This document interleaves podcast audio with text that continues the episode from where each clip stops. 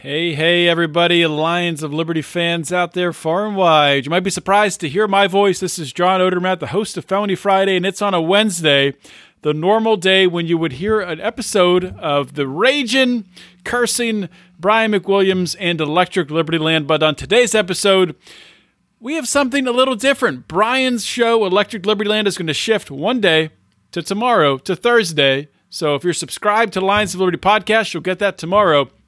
Today, you get a debate from the Lions of Liberty, the final Libertarian Party presidential debate hosted by the Lions of Liberty podcast, where we have Jacob Hornberger, Dr. Jo Jorgensen, Vermin Supreme, Adam Kokesh, and Judge Jim Gray. These were the five finalists selected on uh, very stringent and uh, precise and calculated criteria uh, over at the Lions of Liberty headquarters.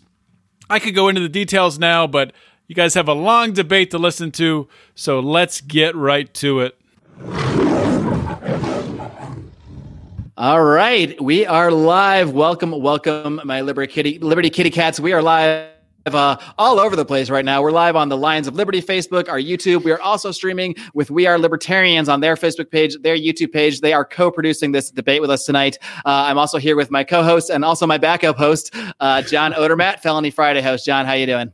Fantastic. We're live uh, broadcasting from the United States and from Mexico right That's right. Now. This is an internationally the, broadcast debate from my, my discreet location somewhere in Mexico. There Who you knows go. where. Uh, but John, uh, before we get started, what do you think? What do you think's going to happen tonight? You think these candidates are ready to roar? It's been a long season. They've been done a lot of these debates. I'm ready to hear some fireworks. What about you? I, I, honestly just uh, judge judge by the the pre-show chat going back and forth. I think everybody's fired up and ready to go. Um, I myself, I'm a, uh, a delegate. I know you're a delegate too. This is true. I'm, I'm a personal interview, basically. I'm I'm un- undecided. I'm not sure if you are. I know there's many delegates I've uh, talked to who are still undecided. So I'm here to uh, I'm here to learn tonight too.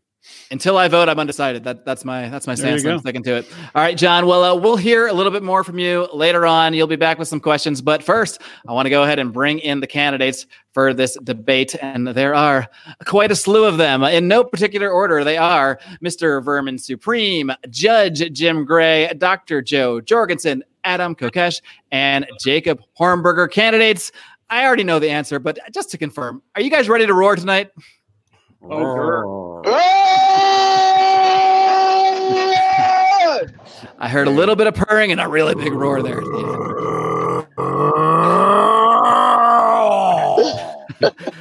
sorry, I cannot compete.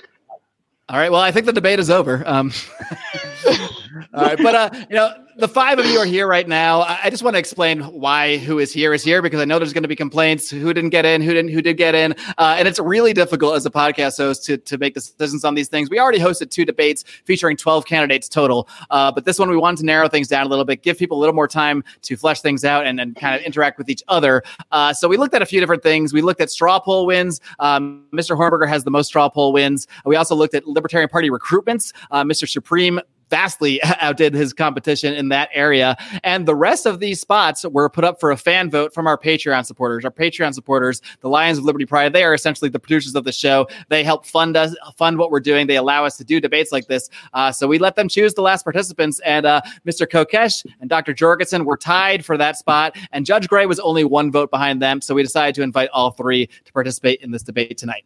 Uh, now I will briefly go over the rules uh, for the audience and for the candidates. Each candidate will start with a two minute opening statement. There will be six rounds of questions after that. And during those rounds, you'll have 90 seconds each to answer. When your time is up, I'm just going to verbally tell you your time's up. We've tried a couple different things with bells and whistles and uh, I'm just going to interrupt you and tell you your time is up. But at that point, you can take you know 15 seconds or so to wrap things up. You don't have to necessarily stop that one second. I just ask that you just complete your thought at that point. Uh, the first three rounds will consist of general questions that every candidate will be answering the same question. Uh, we will then go go into a round of candidate specific questions. John and I have picked a few questions that are uh, catered to each candidate and then we will finish this up with two rounds where candidates will get to ask another candidate a question. All that we ask is you don't ask um, the, uh, the same candidate a, a, question two rounds in a row. So, you know, if Jacob wants to ask Adam a question, the next round he should ask somebody else a question.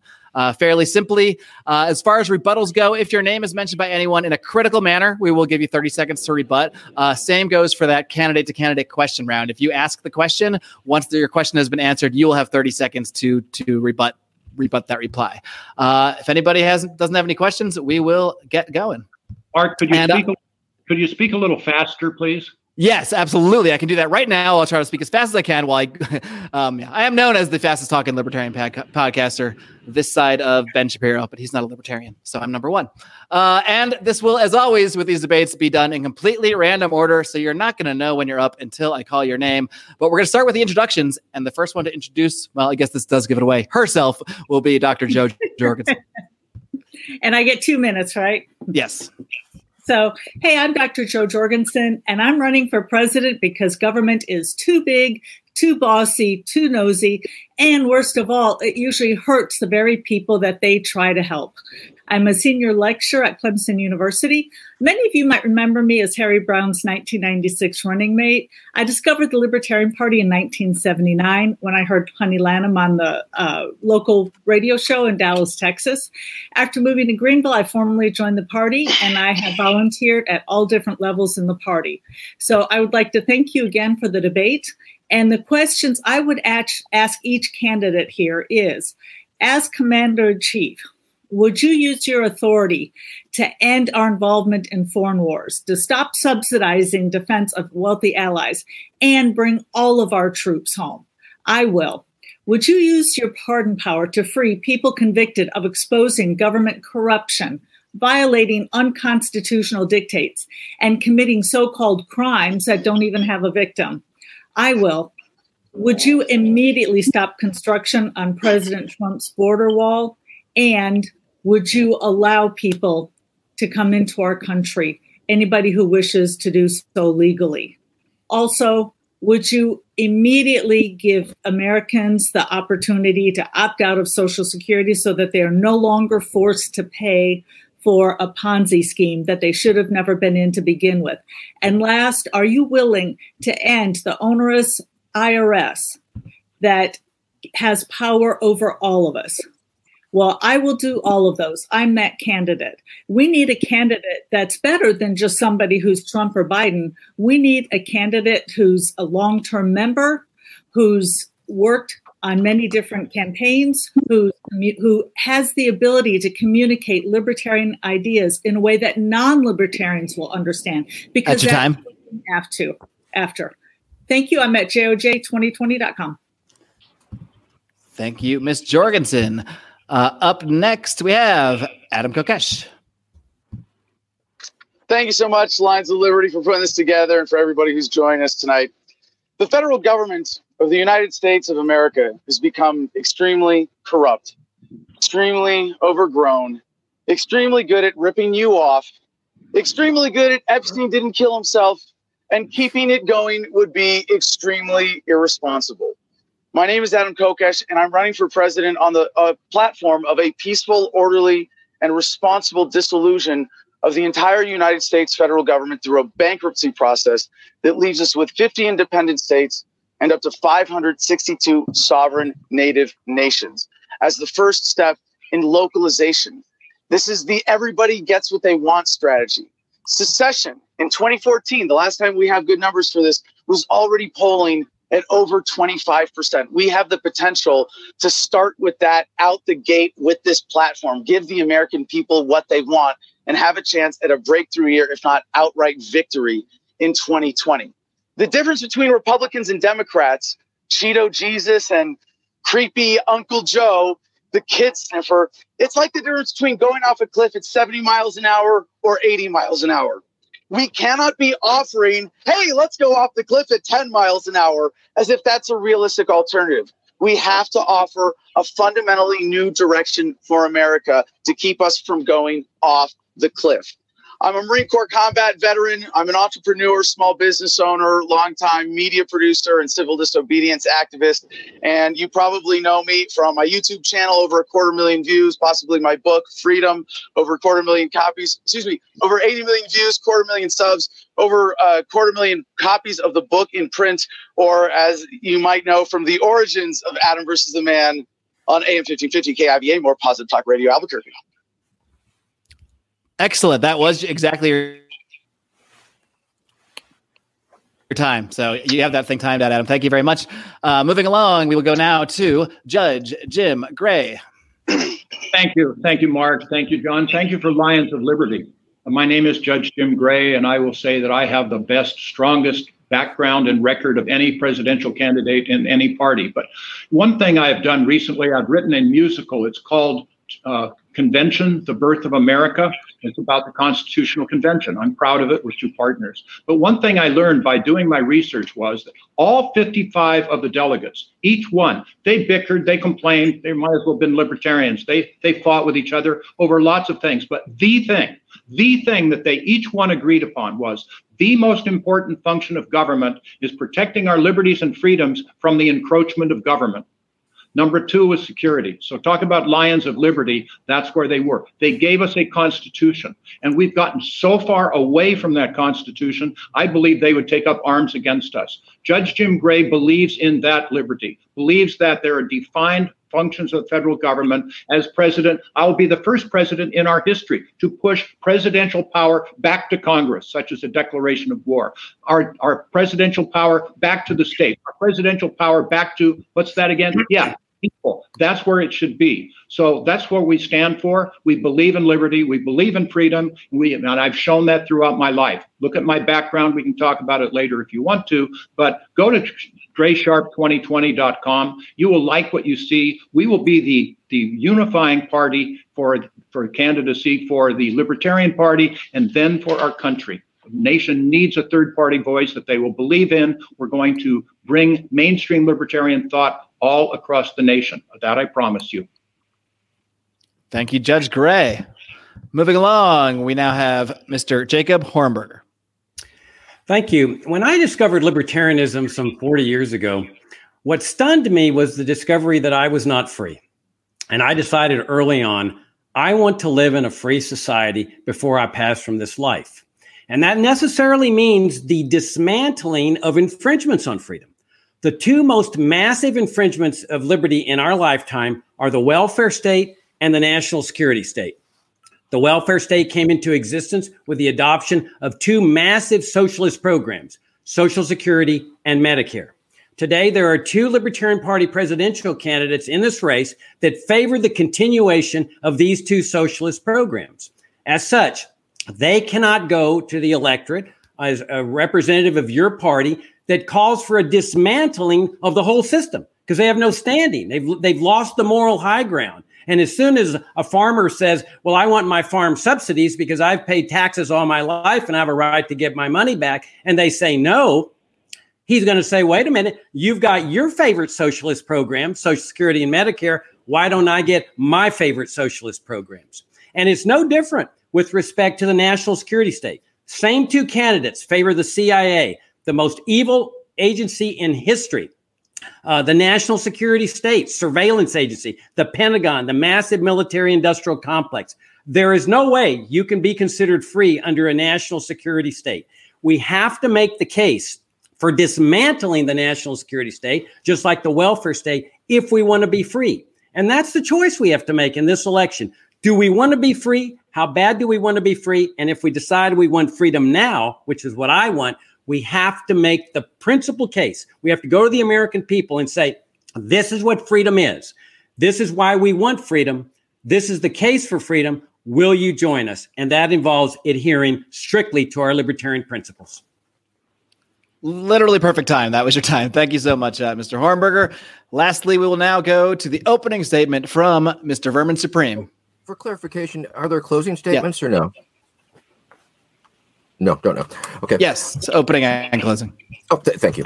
Uh, yep. Sorry about that D- discontinuity there. My name is Vermin Supreme, and I am a meme. I am also a lifetime member of the Libertarian Party, and I am seeking a Libertarian nomination.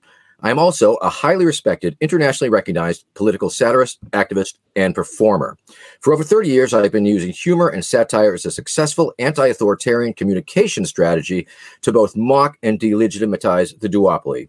Yes, I sometimes wear a boot on my head, but the magic of the boot is that it has allowed me to amplify my free speech exponentially and communicate with an audience of tens of millions around the globe from across the political spectrum and earn free media across the flat earth. This method to my madness has given me a level of notoriety and reach that allows me to make this legitimate and credible offer of my services as a candidate to the LP. Can a serious party risk putting up a perceived joke candidate? I say, yes, it can. It is all in the framing and all in owning that joke. We are a serious party with serious goals and a platform for America. However, and pivot, pivot's always important, the duopoly presidential election spectacle has risen to the level of, of a joke. And with love and with spite and with his running mate Spike, here is Vermin Supreme. Hashtag in on the joke. I bring both gravitas and levity to this race. Can we use humor as a weapon against the duopoly? Yes. Can we use it as a tool for outreach, education, and recruitment? I say yes. Please visit verminsupreme2020.com, inonthejoke.net, and disruptthevote.com. Thank you. Thank you, Mr. Supreme, and thank you, all candidates. You all had very succinct opening statements. It's almost like you guys have done this before. Uh, but moving on to the first question that will go to everybody. First question, very simple. If you could abolish three federal agencies immediately with a snap of a finger, the push of the Rothbard button, whatever you want to call it, which agencies would you choose to abolish right now and why? And we start with Mr. Jacob Hornberger. Uh, CIA number one. It's, this is the most evil. How many time? How many minutes do we get? Ninety. I mean, you get ninety seconds. Yep. Uh, abolish the CIA. It's the most evil agency in American history. No Libertarian Party presidential candidate should ever be calling for the continuation of this uh, national security state agency or along with any other. Abolish the DEA. Uh, this is a horrific organization that has inflicted so much death and destruction, not only here in America, but across uh, Mexico and Latin America and other parts of the world. Uh, it, it's just it's and it's Jim Crow to the max. I mean, the drug war is put into jail so many African Americans and Hispanic Americans. Just abolish abolish the DEA. And then I would abolish, it would be a close call between abolishing Social Security and Medicare. These are two massive socialist programs. They're the crown jewels of the welfare state. And as I said in my opening statement, you can't be free unless you dismantle the welfare state. And if you make exceptions, you're dead, you're toast because you've now lost the moral high ground. And uh, the only way to accomplish this is by going to the American people and taking the crown jewels and showing them why freedom is good, why it's moral, and why people should be keeping everything they earn and deciding for themselves what to do with their own money. That's what freedom genuinely is all about. Thank you, Mr. Hornberger. Moving on, up next, Mr. Supreme, what are the three federal agencies you would abolish immediately and why? You have 90 seconds. ICE, don't like him one bit. DEA, same. IRS, ditto. Thank you. All right. Succinct answer. Moving on, Mr. Kokesh. You have 90 seconds. It isn't exactly fair. It's almost like a super softball for me. But to characterize your question here, asking me what agencies I'd want to abolish first is like asking the mom on 19 kids and counting which kids are her favorite. But maybe a better analogy here would be what's your favorite kind of cancer? And when it comes to cancer, do you if, if you had multiple cancers, you know, a doctor wouldn't say, well, which do we, which would you really want to get rid of first? No, no, like we're, we're going to get rid of all of them. We, we don't have to live with cancer. We don't have to put up with central planning. We don't have to put up with this uh, monstrosity that the federal government is today. This is absolutely insane. So I'm, I'm grateful for the setup for explaining our platform of localization. Taking the federal government through a bankruptcy process means that on day one, we declare the federal government bankrupt. I resign to be custodian of the federal government because someone's got to clean up the mess, of course. And what we do is take the federal government agency by agency through a process where every agency either gets apportioned among the states gets uh, spun off like the VA and Social Security and, and a couple other elements that hopefully we'll have time to get into if we can get into policy. And or or that just like the IRS and all these other redundant evil agencies just completely abolished because on day one we stopped enforcing federal laws. The only other thing I would do with the presidential power is pardon everybody facing federal time. charges or in prison for victimless crimes. All right. Thank you very much, Adam. Moving along, Judge Jim Gray. Judge Gray, if you could abolish three federal agencies immediately, what would they be and why? You have 90 seconds. That's an unfair question because there are no, much more than three. But off the top, I would certainly think the IRS, which is so intrusive, so cumbersome, so fraudulent, the rest. The one thing people wouldn't think about often, but I would, the BLM, the Bureau of Land Management. You know that the federal government owns like 80% of the land in Nevada and lots of land all through the western United States, and it's simply wrong. I'm not talking national parks or military reservations, but the BLM stuff, donate it back to the states. It's their property. They know how to run it. And the Department of Education. Look, you know, the more there's nothing in the Constitution to allow this. Ever since the Department of Education has continued to get more and more involved, the education of our children has gotten worse and worse and more expensive. So, among others, those are my three. All right. Thank you, Judge Gray. Moving along, up next, we have uh, Miss uh, Dr. Jo Jorgensen.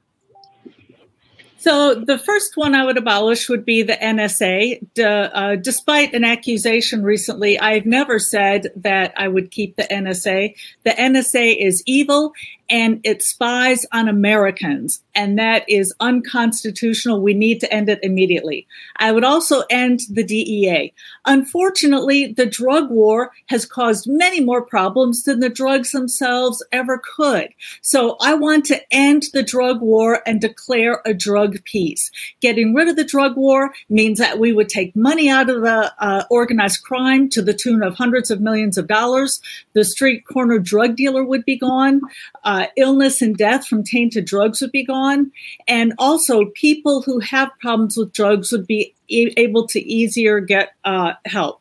With uh, the or the third one rather would be the IRS. The IRS is a horrible agency. The way that the government gets power is from money. We got to stop giving the IRS that much power.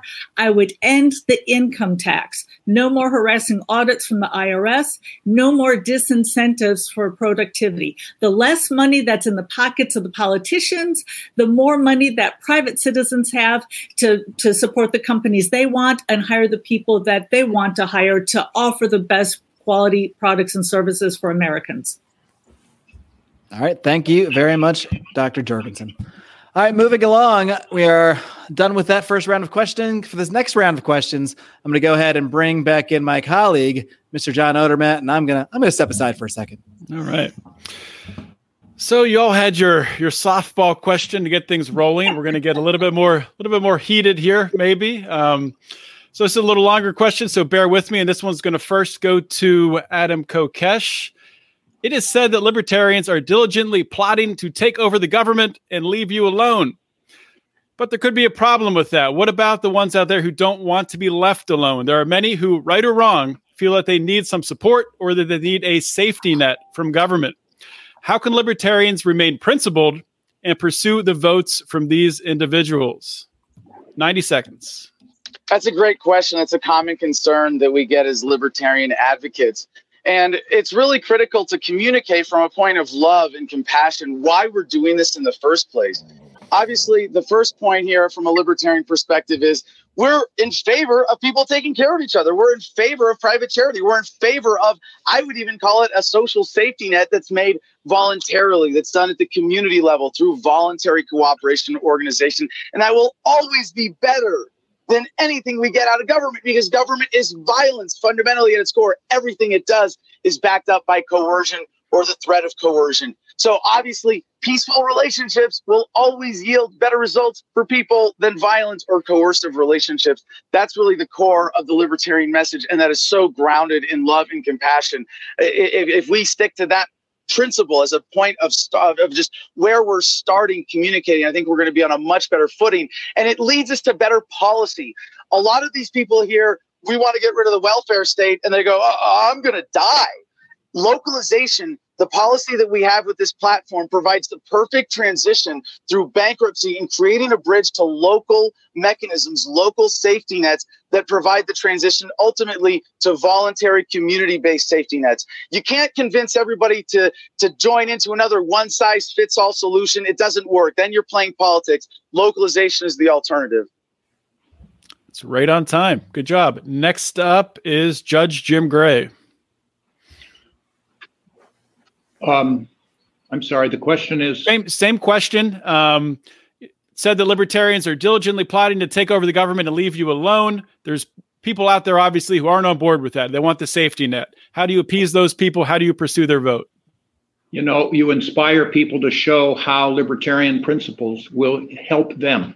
I was in the Peace Corps I learned that people will not change their attitudes, change their ideas, change their actions without what we called a felt need. So you, you don't want to scare them because if you scare them, first of all, we won't get anywhere. And secondly, you know, we won't help anybody. Again, I was in the Peace Corps. I care about people, so I want to do this.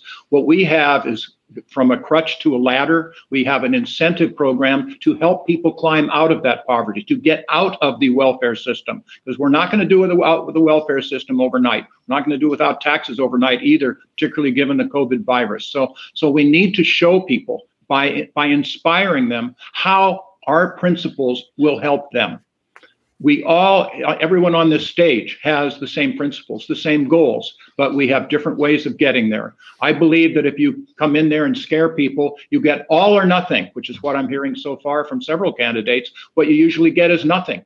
I want to move the ball down the field. Ask any football coach how who usually wins the football game and it's the team that gets the most first downs. That's where we want to go. We want to win the game you don't want to scare people. You can get your purity points if you want to, but it won't make any difference. 10 years from now, we'll be in the same position that we are now. I want to win this game. I want to move ourselves forward, and people will understand that. We will change the culture of our country if people once realize what libertarians will actually accomplish, and they will jump on board. All right, right on time. Okay, same question this time for Jacob Hornberger. Uh, our nation was founded in a very with a very special economic system. People kept everything they earned, decided for themselves what to do with it. No income tax, no IRS, no Social Security, no Medicare, no welfare state. It turned out to be the most prosperous nation in history and the most charitable nation in history. All that changed with the adoption of Social Security, Medicare, and the welfare state it's like a narcotic. It is, it has created this mindset of dependency, uh, even among libertarians who are scared of pushing the button to eliminate these programs instantaneously because they don't think freedom will work. I have no doubts freedom would work. If you look, for example, what happened in England recently, the government called for 250,000 young people to volunteer to help older people get their groceries under the lockdown and their medicines. 750,000 people don't uh, volunteered the very next day. That's the kind of society I'm striving to achieve, where we, we encourage people to believe in themselves, to believe in freedom, to believe in virtue and the virtues of private charity. You don't need this coercive apparatus. You don't need it for one day. Freedom really does work. And if libertarians are going to have doubts over whether freedom works or not, don't you think that that doubt is going to be communicated to non libertarians? We have to show people that not only is freedom a moral philosophy, but it's a practical philosophy. It does lift people up and it does grant that voluntary charity that sustains those in need. Okay, you guys are making my job easy with the timer here. Everyone is right on time. Next up, same question for Vermin Supreme. Say that the social safety net has been used uh, to capture all the poor people, and there is a certain uh, amount of truth to that. Uh, but of course, under a libertarian administration or libertarian uh, government, uh, the tax uh, debt and the, the tax requirements of the poor and the those who might need that extra money won't be taken away from them. They will actually have that as extra income. It's also worth noting that administration of these uh, programs uh, cost a pretty penny. It's certainly uh, not a, a, very efficient means of distributing um, of the the necessary money to the people who need it. Uh, and also, of course, it's worth noting uh, that many of these programs have have unintended consequences. I mean, yes, of course. Um, corporate agribusiness subsidies are, are always a, a thing that uh, they can use to justify uh, the food stamp program. But unfortunately, things such as like the, the government cheese program and the and uh, created and the subsidies to various uh, agri products uh, create a, pl- a space where uh, government largesse is creating a, a, health crisis, if you will, in terms of obesity and such. Um, but I do believe that uh, the least of us should be uh, taken care of until we can uh, transition and uh, get the full on mutual aid, voluntarism, and charity society uh, working to its full capacity. And I believe once we end the foreign wars and bring the troops home and uh, cut out all that uh, those trillions and trillions of dollars of waste, um, you know, maybe we'll have some chump change to uh, help uh, a few people through the hard times uh, until we can make them better times. Thank you. Okay, and lastly, for this round, Dr. Jo Jorgensen. Uh, as a candidate, it's our job to go out and explain not just that freedom's great, but to explain why freedom is a better solution and how we can help people more with freedom. And what I'd like to mention is that one of the statistics that I heard before joining the Libertarian Party, which convinced me, okay, this is the way to go, is if you're looking at getting a dollar from the person who wants to give it to somebody in need, it takes maybe about 10 cents for a church so you'd have to give the church um, you know 10 cents extra on top of the dollar to get the dollar to the person in need. It takes about a about 25 cents for a private charity to do that. For the government to do it it takes something like a dollar 35 those are older statistics but that just explains how the money does not get to the people who need it. Another favorite story of mine is the united way. Back in the early uh, 90s the president had spent something like $400000 on artwork which would be a lot more now. And what happened was uh, donations dried up people said we don't want donations to go towards expensive wall paintings. We wanted to go to the people who are in need. Donations dried up, and then they had to earn the trust. If that happens to the government, there's no oversight, there's no accountability. All government does is raise taxes. It does not get it to the people in need. Private market works much better. Okay, so that is that round of questioning. With that, I'll bring back Marc, my co-host. Uh, bring on question number three. I'm back. I'm still here. All right. Uh, moving along, our third question, which each candidate will answer. And uh, as as we all know, uh, we're all going through the the coronavirus, the COVID nineteen crisis right now. It's affecting everything, including how we're deciding the presidency.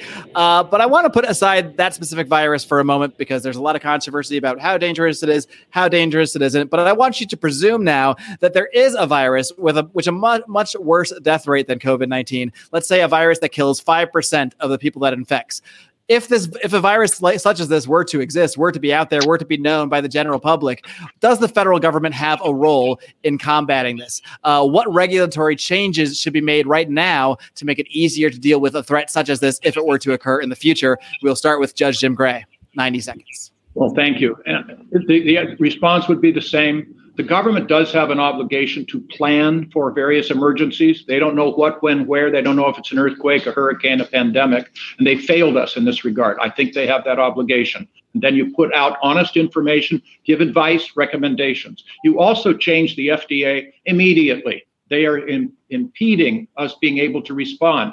People who are in the private sector, people who are who are doctors and, and manufacturers, et cetera, they can respond quickly. Okay, finally, the FDA fast tracked getting rid of some of those regulations. That just shows they should be gotten rid of. Get the government out of the way. In fact, what I say is we will get the government out of your bedroom, out of your wallet, out of your business, and out of your way. That's what we mean. Government is an impediment. Allow individual people to make their own decisions, weigh that, and make recommendations. Yes, you can't go into such and such a clothing store because unless they have a mask, uh, unless they have ventilation equipment, etc.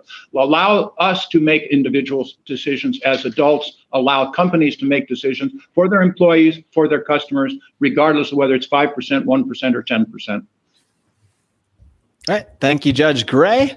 Up next, we will have Dr. Jorgensen. I think the reason recent pandemic has shown that we do not need government.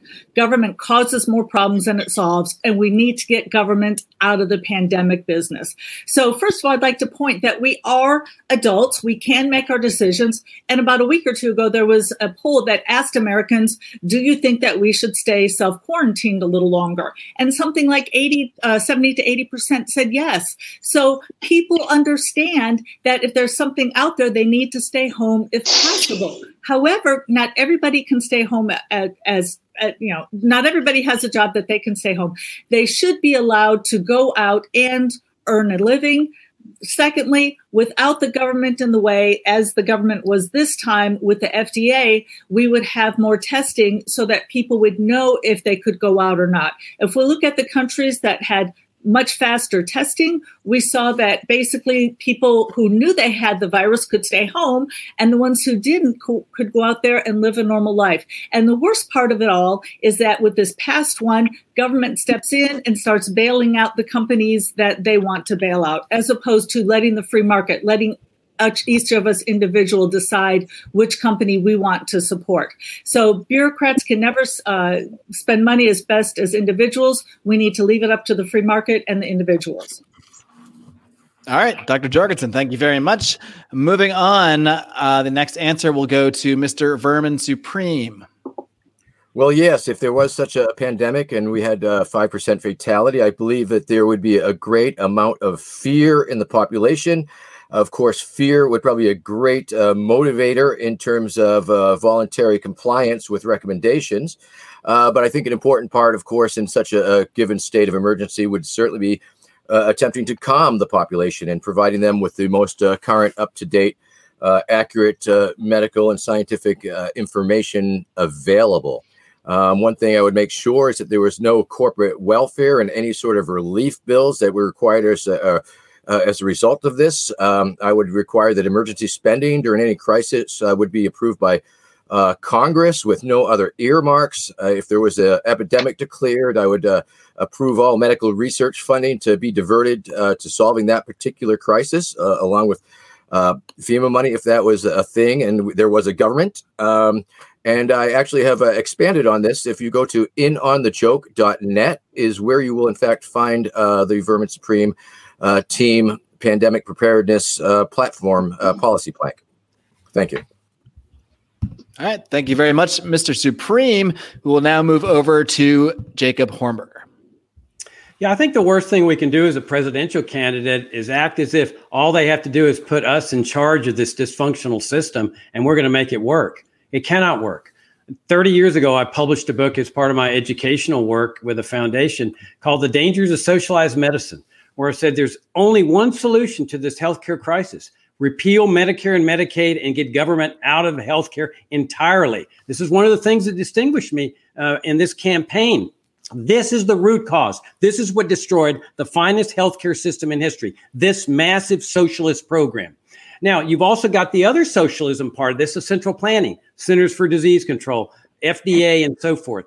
That's where the shortages come in. Ask anybody in the Soviet Union about central planning, shortages of masks, shortages of ventilators. And then you've got planned chaos. That's what Ludwig von Mises called it. On top of that, you've got the dictatorial aspect coming out in people's uh, heads, you know, the, the mayors, the governors. Because when their socialist system starts cracking up, they turn to tyranny and oppression. There's only one solution. I said this 30 years ago, and this is in the party platform in 1990 when I joined the party. Separate healthcare and state entirely. Get government entirely out of healthcare. There is no other solution, a total free market healthcare system. Then we'd be looking to the healthcare professionals to get us out of this morass. You'd have the dynamism of the free market. You'd have people voluntarily helping others, which is what voluntary charity is all about. Thank you very much, Mr. Hornberger. Lastly, but certainly not leastly, we go to Adam Kokesh. 90 seconds. No health crisis or virus could ever possibly justify violations of individual rights. What the government is doing right now is criminal. We are not in a health pandemic so much as we are in a forced unemployment crisis. That is what we're really experiencing today. The American people don't trust government, and they shouldn't. And if your answer to anything having anything to do with Americans' health is trust the government, they shouldn't trust you. And that's really disappointing to hear from Dr. excuse me, uh, uh, Judge Gray here that he would have government have anything to do with response, as we see with coronavirus. And we're talking about uh, a virus that has a lower mortality rate than testifying against Hillary Clinton. And I should point out for the record, I am not now, nor have I ever been suicidal. I have to say that every time I mention her name. But no, this is this reminds me of the quote from Hayek, Friedrich Hayek. Emergencies have always been the pretext on which the safeguards of individual liberty have eroded. We must make sure that we give no ground whatsoever to the fear mongers who would use this or any other crisis as an excuse to violate individual rights. All right, thank you, Adam. Uh, Judge Gray, you were mentioned there uh, critically. Would you like to respond to, to what Adam was saying there? We have 30 seconds well, to so. I suggest that the government get information and put it out there to people and give recommendations and advice. I think that's not that's not a socialist state. I, I think maybe he misinterpreted me. Maybe you should listen instead of listening uh, to me. Information information is absolutely critical. Having government out of the flow of information in any way controlling or impeding it is a threat to a free society. All right. Well, it's nice to get a little exchange once in a while. But now we're going to have even more fun because uh, this next round, we're going to be asking the candidates individual questions that were specifically tailored just for you. Uh, the first one, though, I'm going to bring in back my colleague, John Odermatt. He's got the first question. John, take it away. Yeah, the uh, the first question here is for Jacob Hornberger, and as Marc said, each candidate's getting a different question. But this question just so happens to build on uh, the second question we asked here tonight. So, uh, Jacob, you've advocated uh, for abolishing Medicare and social Social Security, uh, and you often say the freedom works. And I believe you said it earlier tonight, and I agree with that. I think most libertarians do. But can you provide a little little bit of an outline or maybe a transition plan in a uh, Hornberger administration? How you would transition from uh, the statist programs we have now to uh, ones that we would see in a more free society? Yeah, I think we need to distinguish. Uh, get ninety seconds. Uh, yes, 90 seconds.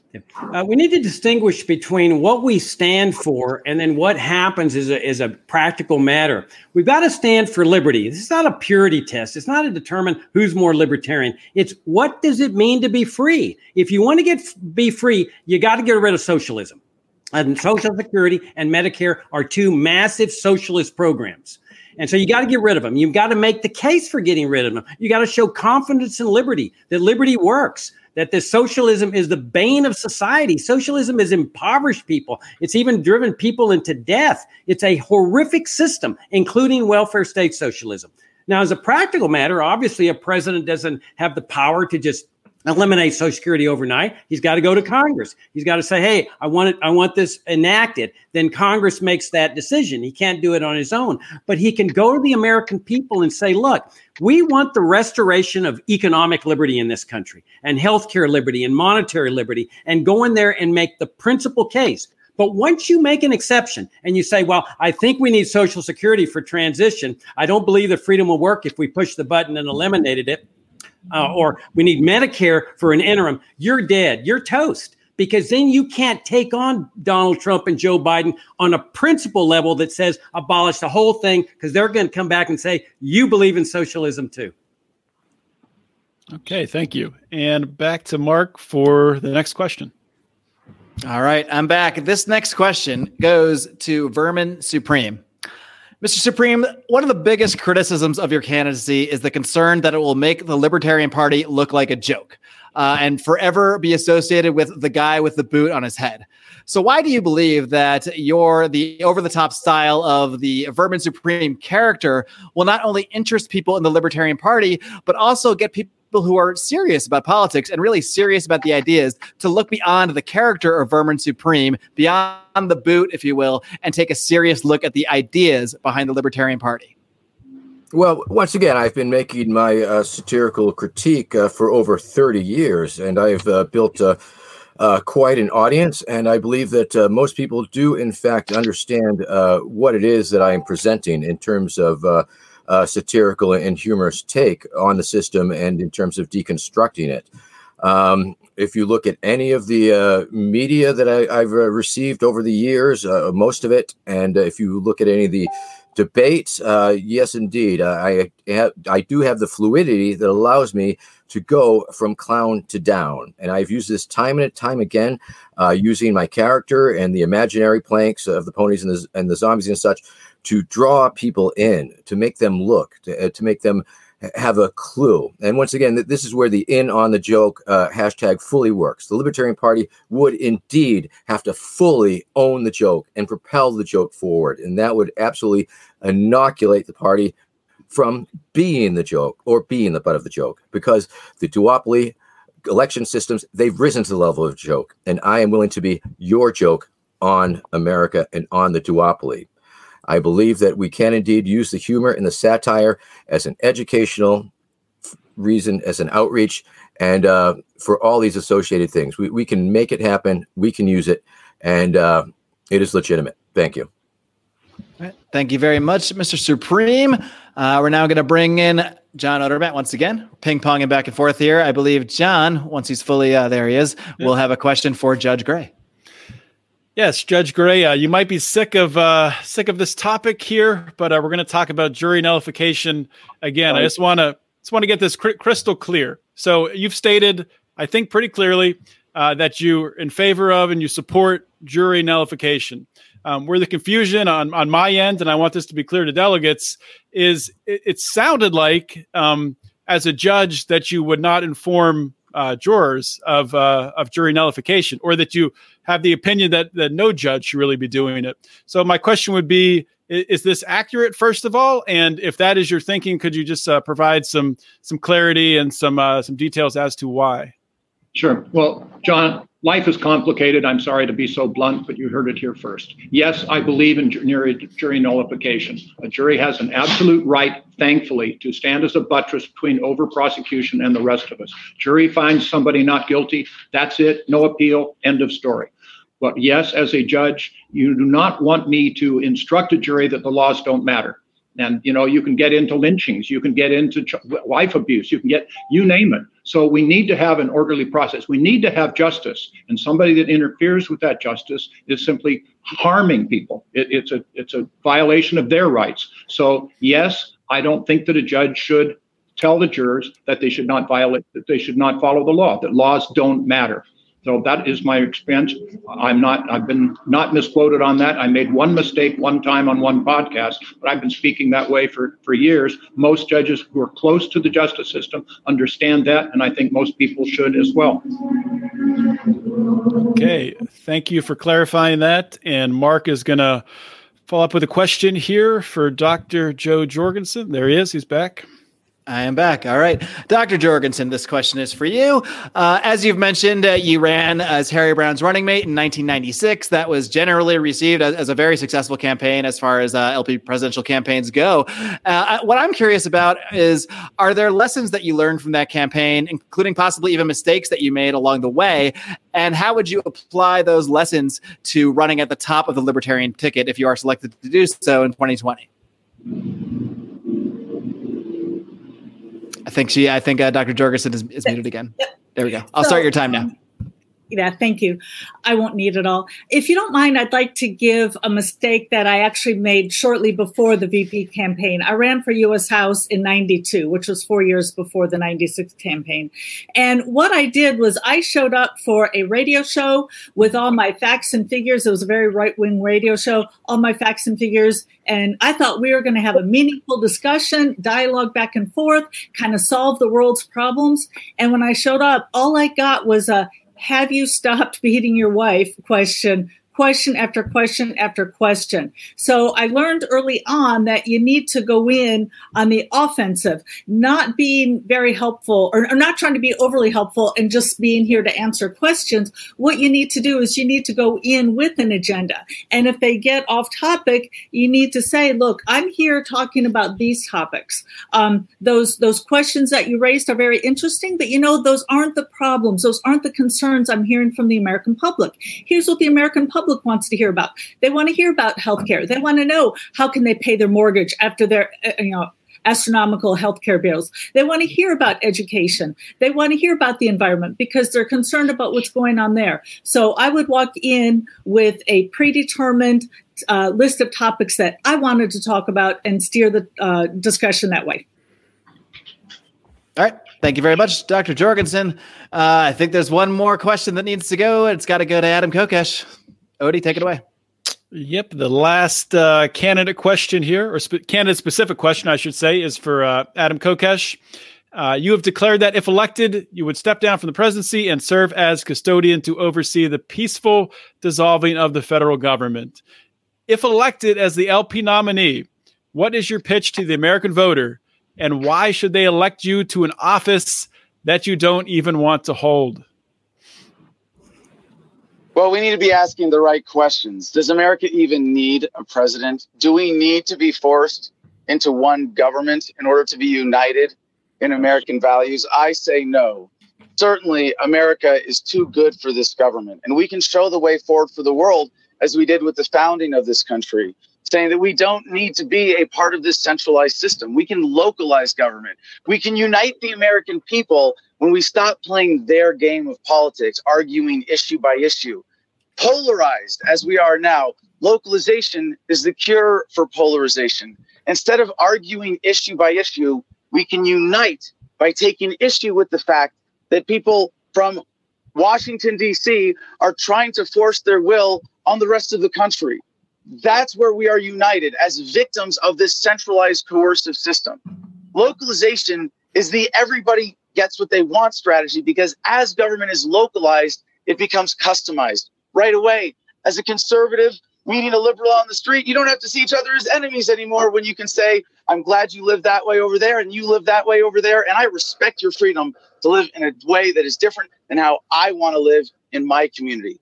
This is how we transition to the real embodiment of American values. Allow communities to have the autonomy to set their own policies so that people only have systems based on their values set up to meet their needs with their consent. Okay, so that concludes our uh, candidate specific questions. Next, we're going to move on to the candidate to candidate questions. And uh, I will host this round, and then Marc will come back in to do round two. So, uh, the way this works obviously, you ask another candidate a question. They have 90 seconds to respond. And then, as the asker, you have 30 seconds uh, to rebut if you so choose. So, we'll start this round with Vermin Supreme. Uh, yes. Well, uh, I guess I have a, a, a question for Jacob. Um, now, once again, of course, you know, I don't mean to toot my own horn, but, you know, I have 140,000 uh, uh, TikTok followers and like a couple million hits on the hashtags and all that. So I was just wondering if you could uh, tell us uh, what your specific plans are in terms of uh, youth outreach. Well, specifically the the trust that I have in younger people. I mean, that's what we need to restore in this country. That right now you have this coercive apparatus. For example, we've been talking about Social Security and Medicare that takes $2 trillion out of the pockets of young people. And it, and it tells young people, you can't be trusted. You're a bad people. You can't be trusted to take care of your mother and father and honor them on a voluntary basis. This is pure nonsense. I want to tell young people we libertarians believe in you. We have no doubts. You already heard me tell the story of those young people in England that you keep the $2 trillion that they're plundering you every month or every year. Eliminate the middleman, eliminate the IRS and the Social Security Administration and Medicare and so forth, and then leave younger people with that opportunity to help parents, the people who raise them, educated. In those cases where there's no children, we rely on voluntary charity. But that's what we need to do is restore a confidence in people where they believe in themselves, they believe in others, they believe in free will, they believe in the virtues of private charity. Once we restore that faith, that self-esteem among the young people of this country, you're going to see the support for this coercive socialist apparatus disintegrate. Okay, and Vermin Supreme, you have 30 seconds to rebut. The kids are going to love it. Um, I guess I was looking for more for uh, specific strategies and uh, outreach methods. Um, I'll give the remaining time for you to complete that answer. Thank you. Okay. Through the just the power of ideas, you know, I, I have total faith in the power of ideas. Ideas on liberty. Ideas move people throughout history. All great movements have been led by an infinitesimally small minority of people relying on principle, ideals, and sound ideas on liberty. That's how we got the First Amendment, due process of law. So you go to the young people and you appeal to them with ideals, principles, and trust in freedom. Okay. Next up, asking the question is Judge Jim Gray. Well, thank you. Thank you, John. Uh, Jo Jorgensen, I've heard you say numbers of times that you would, as president, abolish lots of agencies. The IRS, you said today, Department of Education, and numbers of other ones. That's that's talk. That's rhetoric. In order to be taken seriously, you need to have a plan to do that because a president can't do that. Doesn't have that plan. numbers of times I've said that I do have a plan, a sunset provision, go analyze it, audit it, and show the world how that we can pare it back and eventually do away with it. What is your plan to get rid of the Department of Education or IRS or any other agency? Well, you're absolutely right that I would need to have support in order to do that. If anybody got elected as president, that would be support. And the Congress people would know, okay, this president got support. If I want to keep my job in office, then I better support the president. So the Department of Education, that would be one of the easier ones because people aren't dependent upon it to live. It's not like Social Security or Medicare or Medicaid. So Department of Education, I think it's an easy case to make that the um, federal government should never have been involved in education to begin with, that education should be between parents, teachers, and students, and that they should choose which kind of education they want. And if you look at the different uh, requirements for education, the different requests, there are different areas of the country with different religions, with different customs. There are some places, like I'm in the South here, I'm sure there would be a lot more schools in which people would want religion in the school. There are other places in which they wouldn't. So I think it would be really easy to explain to the American people why send your money to the expensive middleman and get it back. How about you keep your money? And if you want religion, great. If you don't want your kid to get his hair cut in order to graduate, as that one student in Florida, great. If you want to have PE or art class or whatever, that's your choice. You get to pick. Okay. And Judge Gray, 30 seconds to respond.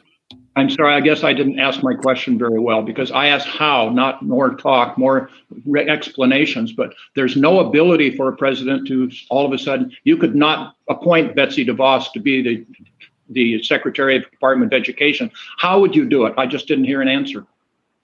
Well, I thought I did when I said I would have the support of Congress if I got elected. Okay.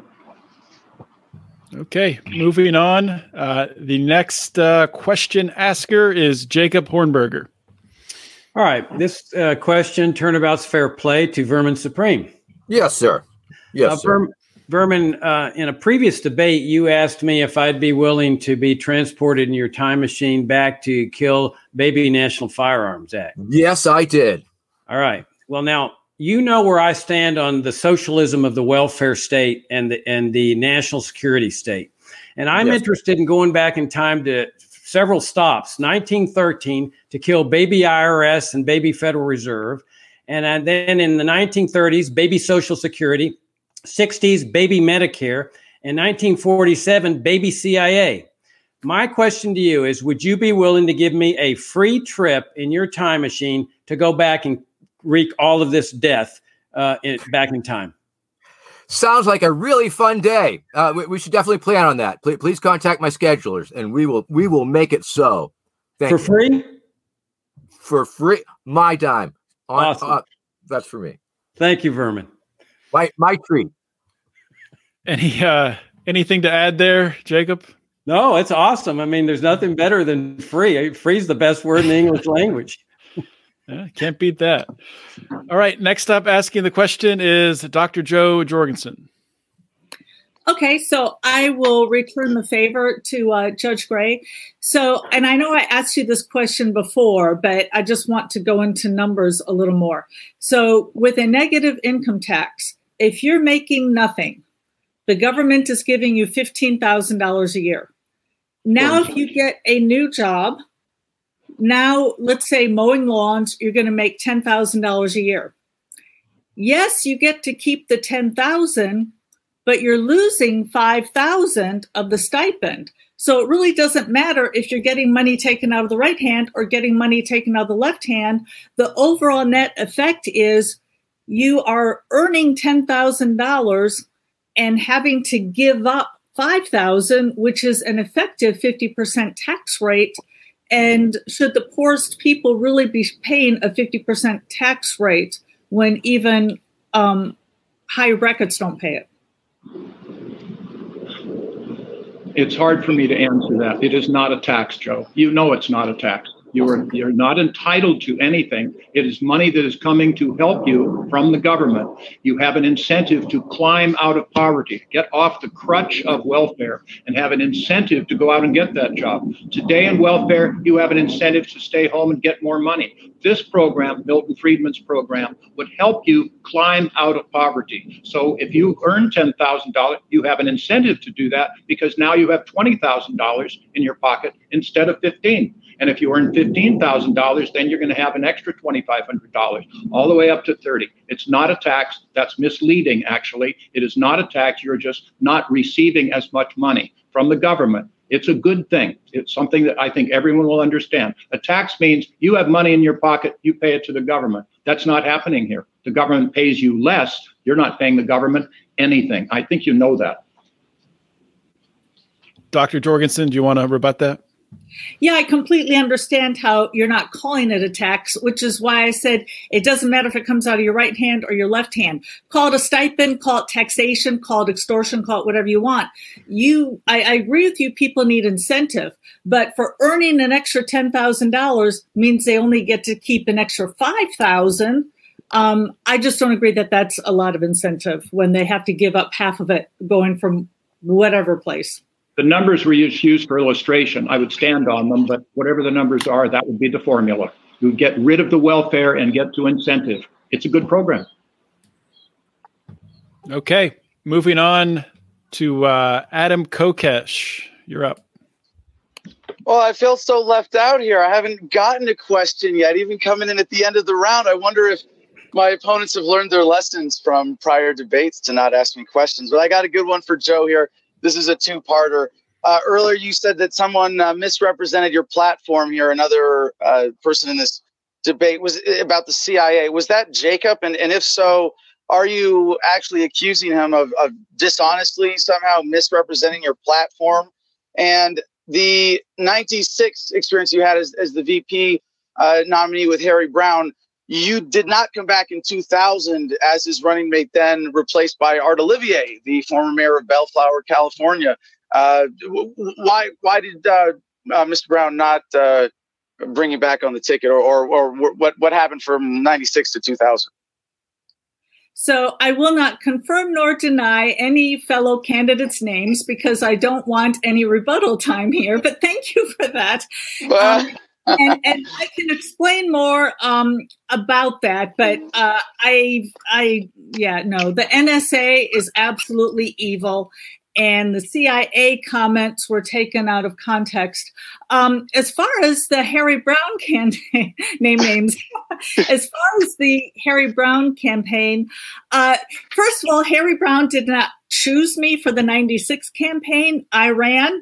And in fact, I'm very proud that I campaigned in 32 different states, and, which was more states than the other presidential candidates combined. Which, okay, I admit the other two, there were only two other candidates, Rick Tompkins and Irwin Schiff, but still, I went to more states and raised more money than the other presidential candidates combined. And so uh, when uh, 1998 came around and it was, you know, deciding should I run or not.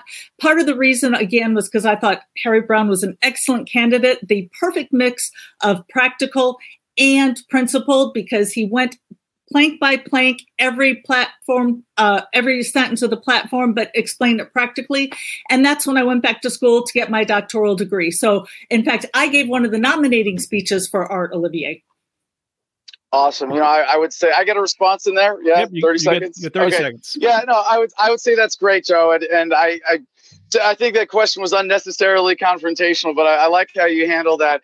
And I, I really do appreciate your message as being a great combining of the pragmatic and the principled ideas that seem to create an artificial divide in this movement, like you and I have uh, in the middle, I think, sort of in this in this both making an effort to blend on those things, and I really appreciate that compared to maybe Jacob on one side and, and Judge Gray on the other, and Vermin on a different pole, perhaps.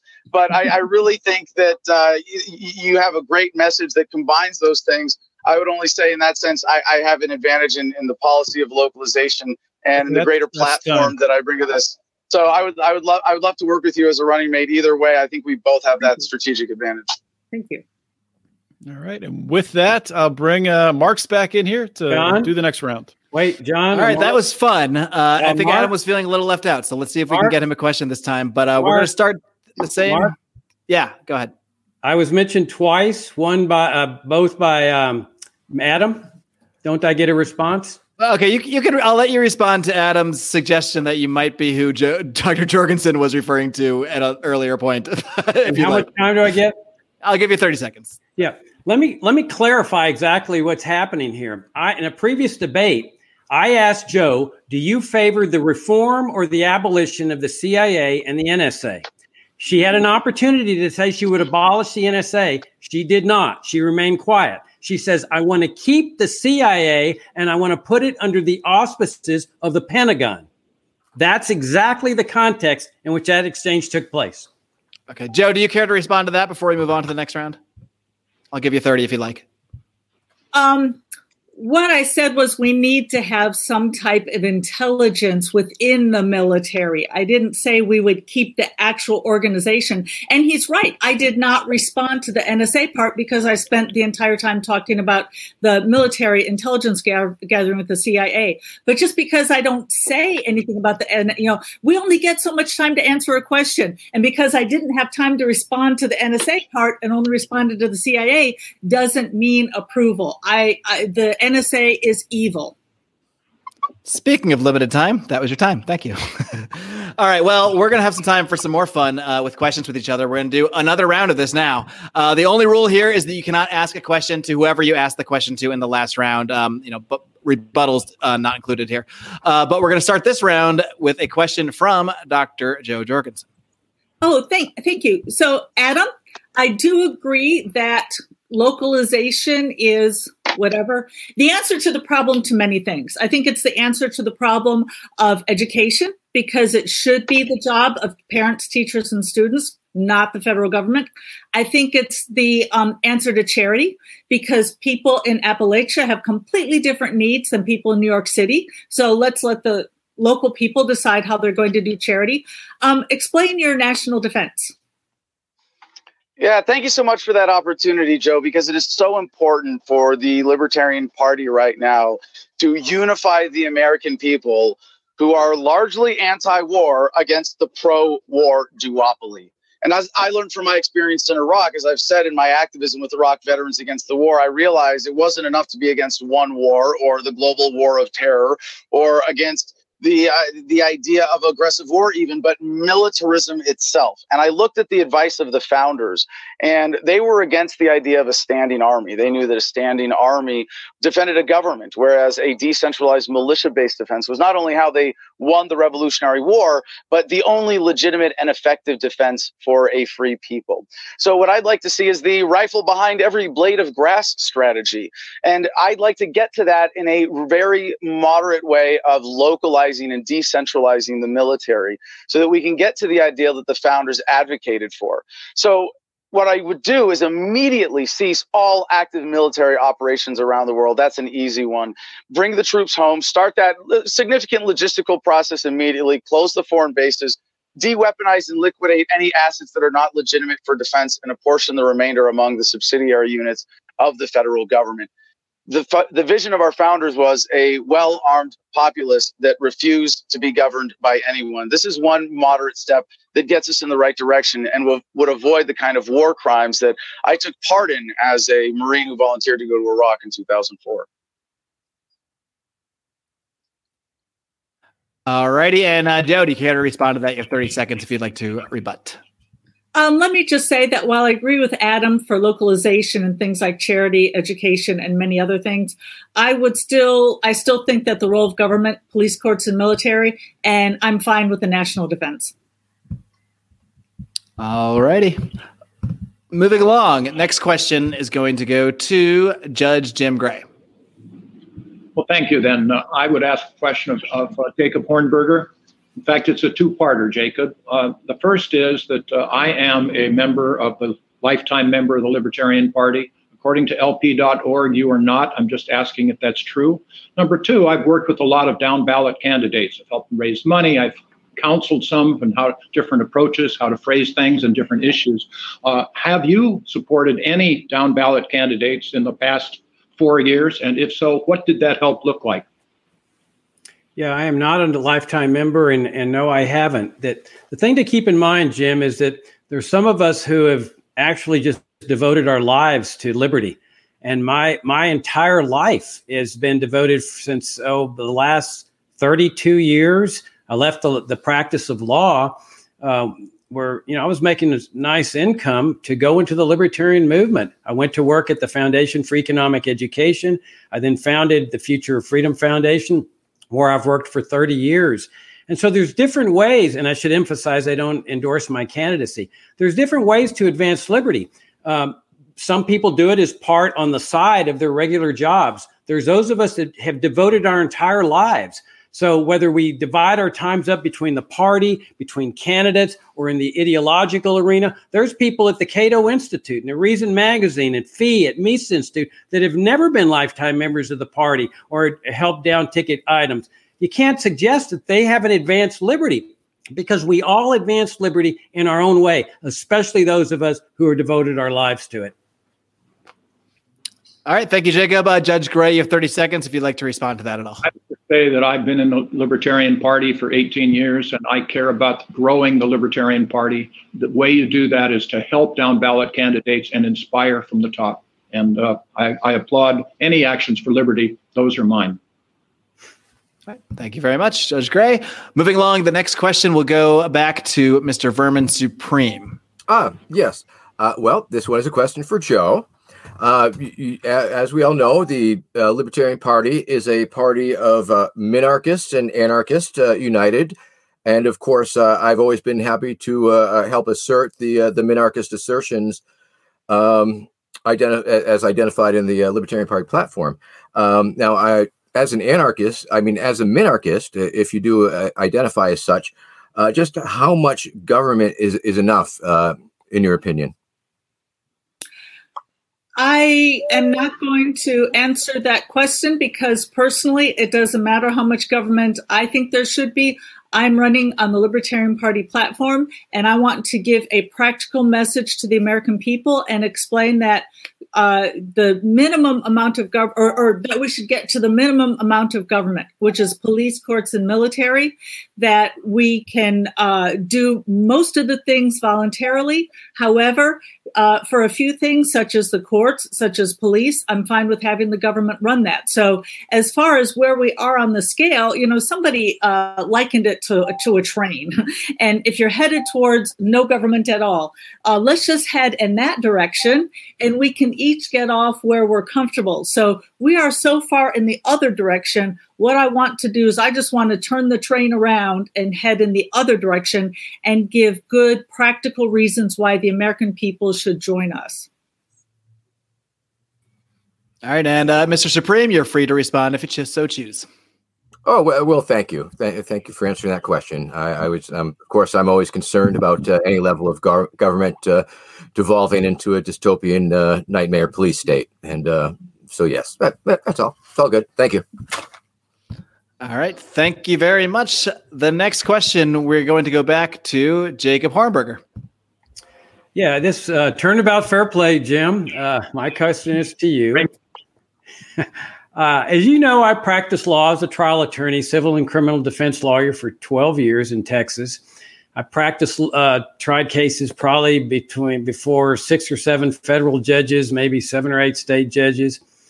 And I can tell you that none of those judges ever even considered ending the war on drugs, even though they were given maximum sentences, many of them 15 year sentences, especially the federal court judges, where most of the drug cases were.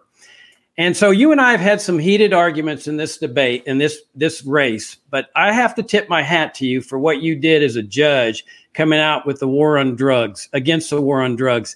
And my question to you, as I've been really curious, is what was the reaction that you have had among your fellow judges and fellow prosecutors? You were a former prosecutor in taking this position against the war on drugs. Jacob, thank you for that. I, I genuinely appreciate your comment. uh, you asked two questions. What was their response publicly, or what was their response in the judge's lunchroom?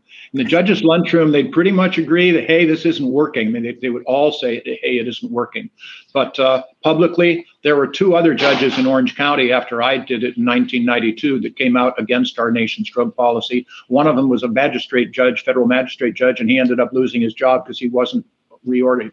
But the public response I was on the picture of the LA Times on the front page the next day after the press conference. And then 10 days later, they did a second follow up study of Judge Gray's letters, it was called. And I had stacks of letters. Most of them were in agreement. 90% of them were in agreement. Now, let's not get carried away. Probably the ones that did not agree didn't write the letters. But the sheriff was not pleased with me. I confess. The district attorney wasn't. And actually, my presiding judge, whom I told in advance I was going to do this, I next time saw him on KTTV t- television that night, opinionating that uh, I was going to have an ethical inquiry against me. I received actually a letter from the Judicial Performance Commission, which is our judicial watchdog, saying, I'm sure, Judge Gray, you have seen this speculation that we're investigating you for ethical proprieties. This is to let you know that we are not. So I've been able to get away with it. The sheriff was lost his election, the DA lost his election, and I was still there. So it really came out pretty well. But thank you for that. All right. Thank you, Judge Gray. And if you have anything to add to that or respond, Jacob, uh, feel free. That's absolutely awesome. That I went before a federal judge on a criminal case where a young guy, 22 years old or so, on a on a heroin conspiracy case where you never touched it, and the and the judge's name was Maximum John. Gave the guy 15 years. And they kept giving these maximum sentences. So these these judges democrats and republicans are obtuse when it comes to the war on drugs because they keep doing the same thing over again for 30 years. And they would have never had the courage to do that. None of the judges i ever did. So i tip my hat to you jim. Thank you jacob. Thank you all right thanks to both of you we have one more question left my friends uh, i'm sorry it's becoming a love. One more question left, my friend. Yes, I know. It's getting a little too nice in here. We were trying to get get everybody fired up. So let's see. Maybe Adam can bring it back around to a little more confrontational. We'll see. Adam, the last candidate question goes to you. Take it away. Oh yes, I'm going to be putting my friend Jacob here on the spot with nothing but love behind this question. Of course. Now, I am concerned, as I think you are, uh, that having someone like Judge Gray at the top of the ticket would be a disaster for down ballot candidates. Having someone who has to who would take positions that we might have to apologize for as a delegate and uh, an activist in the party that greatly concerns me. As a lifetime member of the party, you know, I bought my lifetime membership in 2004 when I first got back from Iraq, the first time I could afford it. You said earlier that you have confidence in the ideas. I, I don't think that's enough uh, you know, I have to ask if you've dedicated your life to this cause as I have, is there never a time when you were able to come up with the the financial commitment to become a lifetime member of the Libertarian Party? And if that lack of success as a messenger is any indication, how do you think you're going to be able to turn that around as the nominee? And shouldn't we nominate someone who has more of a record of reaching people outside of the party with our message? I've been reaching people outside the party for 30 years, Adam. That's what the Future of Freedom Foundation is all about reaching people outside the party and inside the party. Uh, uh that's that's we've published multiple books. We've had conferences with people like Ron Paul and Andrew Napolitano, Oliver Stone. Uh, I mean, th- this is the whole mission of the Libert- of the Future of Freedom Foundation to advance libertarianism in a principled way, and that's what I was the point I was making earlier. It doesn't really matter how you advance liberty if you've devoted your life to it. It may be in the educational arena. Like I say, there's people at the Leadership Institute, Reason, Cato, they don't want to have anything to do with politics. Does that mean that they're not devoted to liberty? Of course not. They're just advancing liberty in a different way. They're using the power of ideas on liberty, on ideals and principles, but not in the political arena. Now, you have uh, devoted yourself outside the party. You engage in civil disobedience. You know that I admire you for that. That's outside the party. That's making a message to people. So, how you advance liberty, whether you do it in the party or outside the party, is le- is not relevant. What's relevant is that you are advancing liberty in some way. Yeah, yeah, that that all sounds great, and I appreciate you taking the opportunity to, to burnish your resume here. With all those things you mentioned, you know, what numbers do you have to back them up? I'll give you the remainder of the 30 seconds to respond, Jacob. I, I don't know what numbers you're talking about. Book sales, following, views, things like that. Oh gosh, I'd have to get my vice president to get all the statistics. You mean on website views and so forth? I can, I can tell you this that we just got notice from our web uh, server at the Future Freedom Foundation that they could no longer handle the traffic for us and that we needed to either get our own server or some other special kind of deal. That, you know, my, my book on um, the Kennedy autopsies, our all time bestseller, I think it's sold uh, or downloaded some maybe 18,000 copies or so. Um, Separating School and State by Sheldon Richman is one of our all time bestsellers, where we advocate the repeal of all public schooling, the separation of school and state, unlike some of the candidates here. And uh, so, yeah, I mean, there's different statistics, but really what matters, Adam, is whether you adhere to principles because you can go and advocate Republican views or Democratic views and get all kinds of popularity. What does that accomplish? That is your time. I'll let you wrap up though. And and and and that's where we stand together. I know if you're the nominee, you'll give us nothing to apologize for, Jacob. And, and, and Adam was really sneaky with that last question because uh, he also was able to get in a comment about Judge Gray. So I will allow Judge Gray to come in and respond to, uh, I guess the in, uh, the accusation. I don't know what you would call it. That yeah. Let me ahead, just, Judge Gray. I, Adam, what policy is it that you would be ashamed of that I have ever espoused? Because I believe all of my policies will make things better. I'm just interested in knowing. I think the most recent one that you have avoided in answering the question earlier in this debate about jury nullification was the fact that you said you would order the arrest of people expressing their First Amendment rights because they're on courthouse grounds using the justification of jury tampering, even when the legal threshold under current precedent for jury tampering is not met by passing out jury nullification pamphlets that don't specifically reference any case. I think that's a horrific anti free speech position, and I would hate to have to apologize for the candidate at the top of the ticket taking that position. You've answered my question. Life is complicated, and I stand with my answer. All right. Well, then, we only have one segment left here, and that is the closing statements. Um, for, I, I, just want to say first, for a lot of you, um, for most of you, I think this is your your last stop before uh, the debates on Thursday night. So, for many people, I know there's a lot of people that maybe didn't pay attention to the race until towards the end here, but now it's getting very close to decision time. I have an email I'm waiting to respond to uh, with my delegate token, as uh, as does John, as does other hosts on the show, as do many people watching right now. So I want you to take these last two minutes to really drive it home, really try to wow me because I got to make a decision too. Wow, John. Wow, everybody. Wow why should you be the ones that we put our force, our will, our power behind to lead the Libertarian Party in 2020? And uh, we will start with uh, Jacob Hornberger. Thank you. Uh, the fundamental question that every American has to ask, and what I, which I would pose to every American, but also every Libertarian Party member, is: Do you want to be free? And I think the answer of every LP member is yes. That's the mission of our party: freedom in our lifetime, which includes my lifetime. Well, in order to achieve freedom, you've got to identify what the infringements on freedom are, and then you've got to dismantle them. If all we do is reform them or continue them or slowly phase them out, then we're, we're in a position no different from reforming slavery. We wouldn't take that kind of position with slavery. We would take the moral position. It's got to end right now. And in fact, that was the right position. That's the same position we have to take on these massive socialist programs, the socialist welfare state. That's what it is. Social Security, Medicare, farm subsidies, education grants. It's all the socialism of the IRS taking money from one group of people and giving it to another group of people. The national security state. Abolish the CIA. Don't envelop in the military and then dismantle the military industrial complex, the Pentagon. Restore a limited government republic. Notice that the other candidates don't say that. They want a strong national defense, or some of them, strong national defense. That means massive military industrial complex. Every time I brought up bring home the troops and discharge them, there hasn't been one candidate that says I agree with him, which means they want to put those those soldiers back in this massive thing. If we're going to achieve liberty, we've got to go to the American people and be honest with them. We got to say, this is what a free society is. This is what we're about as libertarians. And you have to have the moral high ground. Once you take exceptions and you say, well, I'm going to accept Social Security or Medicare, you're toast. You're done. You've lost the moral high ground. You've got to go in there and make the principal case, adhering to our principles for the dismantling of the drug war, immigration controls, the national security state, the welfare state. And now we're talking about freedom in my lifetime, which is why I entered this race. All right, thank you very much, Mr. Hornberger. We will now move on to a closing statement from Dr. Jo Jorgensen.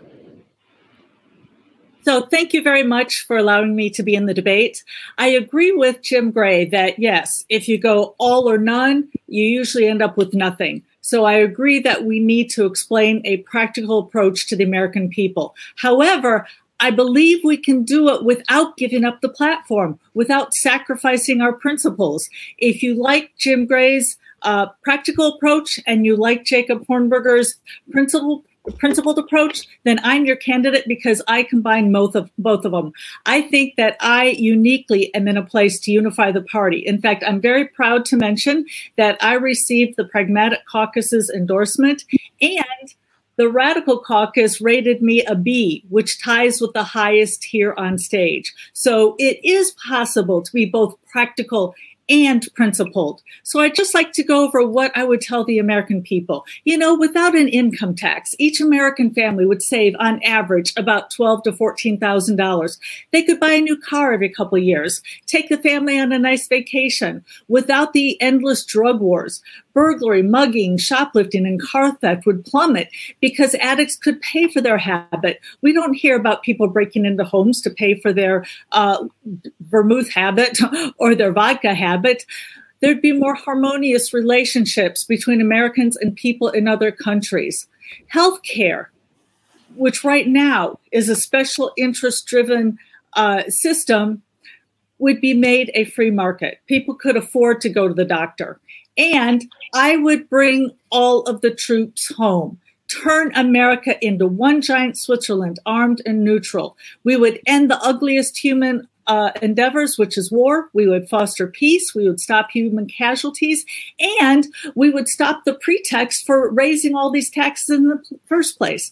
Uh, you can visit me at joj2020.com. Thank you. That was perfectly timed. Thank you very much, Dr. Jorgensen. Uh, up next, we will take a closing statement from Mr. Vermin Supreme.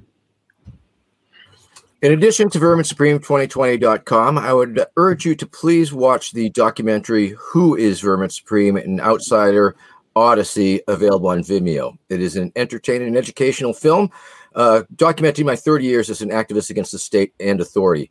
Please also check out inonthejoke.net. That is where you will find uh, the policy that my campaign is putting forth. And also, please visit disruptthevote.com, which is a site that we are developing uh, for down uh, ticket ballot uh, candidates. Friends, kids are naturally anti authoritarian. Kids are naturally nonconformists. They love humor. They look around and wonder to themselves why things are the way they are. Kids want to change the world.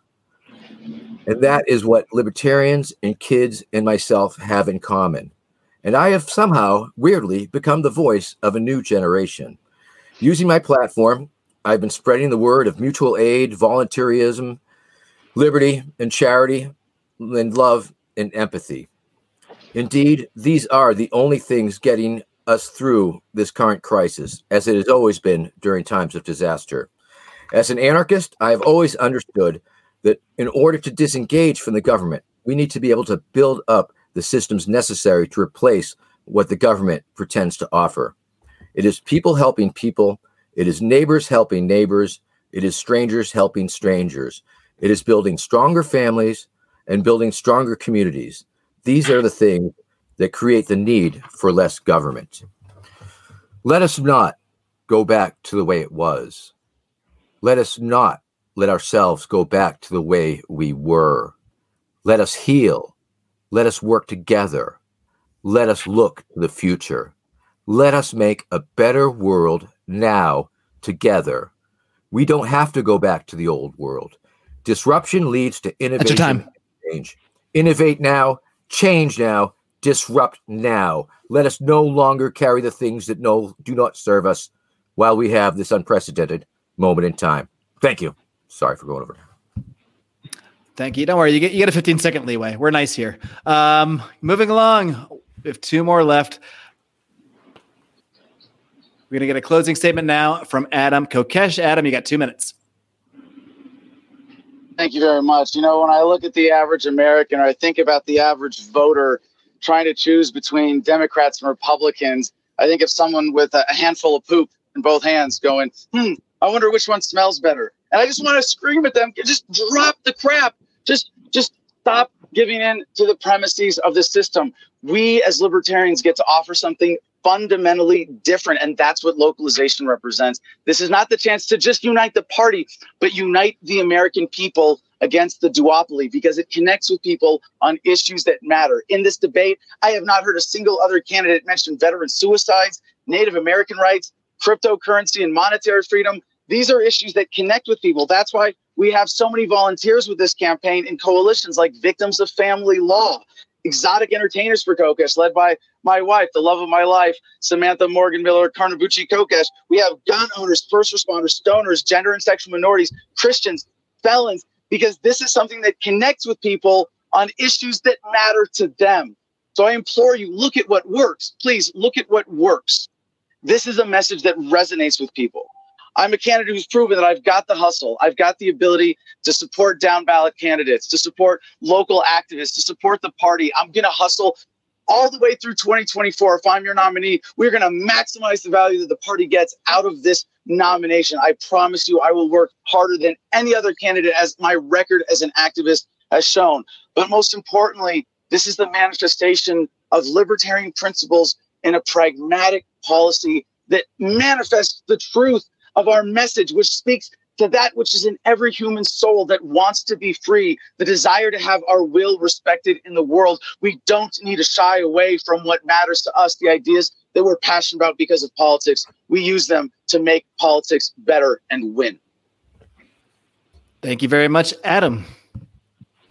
All right, we have one more left. I'm pretty sure it's going to be Judge Jim Gray. Judge, you have two minutes. Well, Marc and John, once again, and thank you for all this. I began this session by talking about what our founders felt to a person, to a to a member. They the want they believe the most important function of government is protecting our liberties and our freedoms from the encroachment of government. Those are libertarian principles. that We all share those. How we get there, that may be different. But I do believe that Judge Jim Gray, Larry Sharpe will be the unification candidates for the Libertarian Party. And once we get the nomination, will be the unification candidates for the country. They crave what we are, what we would do. You know, we will be able, though, to to have a campaign you'd be proud to take to your families, to your friends, to your neighbors, and discuss it. We will inspire more people to come to libertarians. And that will also, by the way, help those down ballot candidates who, if you're talking about destroying Social Security, that's the biggest breach of contract I can think of. That would be horrendous for people who have been extorted into paying money for decades into this system. And all of a sudden, oh, now it's just rely on your family. That's not right. It's a breach of contract. We're going to stop social, privatize Social Security, that people opt out of Social Security and go into private But the people who have paid in that money are going to get everything that they're they've been promised because that's the contract. So we will be able to present this to the American people. We will bring a different culture to our country. Go to graysharpe2020.com, join us, support us, help us move mountains. And I promise you, if you do, or even if you don't, we will do you proud. All right. Thank you very much, Judge Gray. And thanks to all of you for coming on and doing this debate. I know uh, it seems like there's been a debate every night at this point as we as we get closer and closer to decision time, but decision time is just about here. So I know that I can speak for myself and for John Odermatt and for everybody out there watching. We've got a ton of interaction on YouTube, on Facebook. I know we're getting a lot of people watching this debate. So uh, anything we can do to help people make this very important decision in the next couple days is much appreciated. So I want to wish the best of you all of luck. I could say with confidence that no matter who wins the Libertarian Party nomination, anybody on this debate right now, or any of the other candidates for that matter, that didn't get into this one that we've had in previous debates, I would be more than thrilled for them to be the president over the options we're being presented right now. So thank you so much for coming on. Thank you also to Chris Spangle and We Are Libertarians for co producing this debate. Uh, Chris has been working behind the scenes this whole time to make this all look nice and wonderful. And again, thank you to uh, John for co hosting with me. And once again, thank you to all the candidates. I wish you all the sincerest, greatest, most luck in the coming convention and keep on roaring because I know no matter what, you're going to be out there roaring one way or another about liberty. Thank you, Marc. Thank you, Marc. Thank you, John. everybody. Thank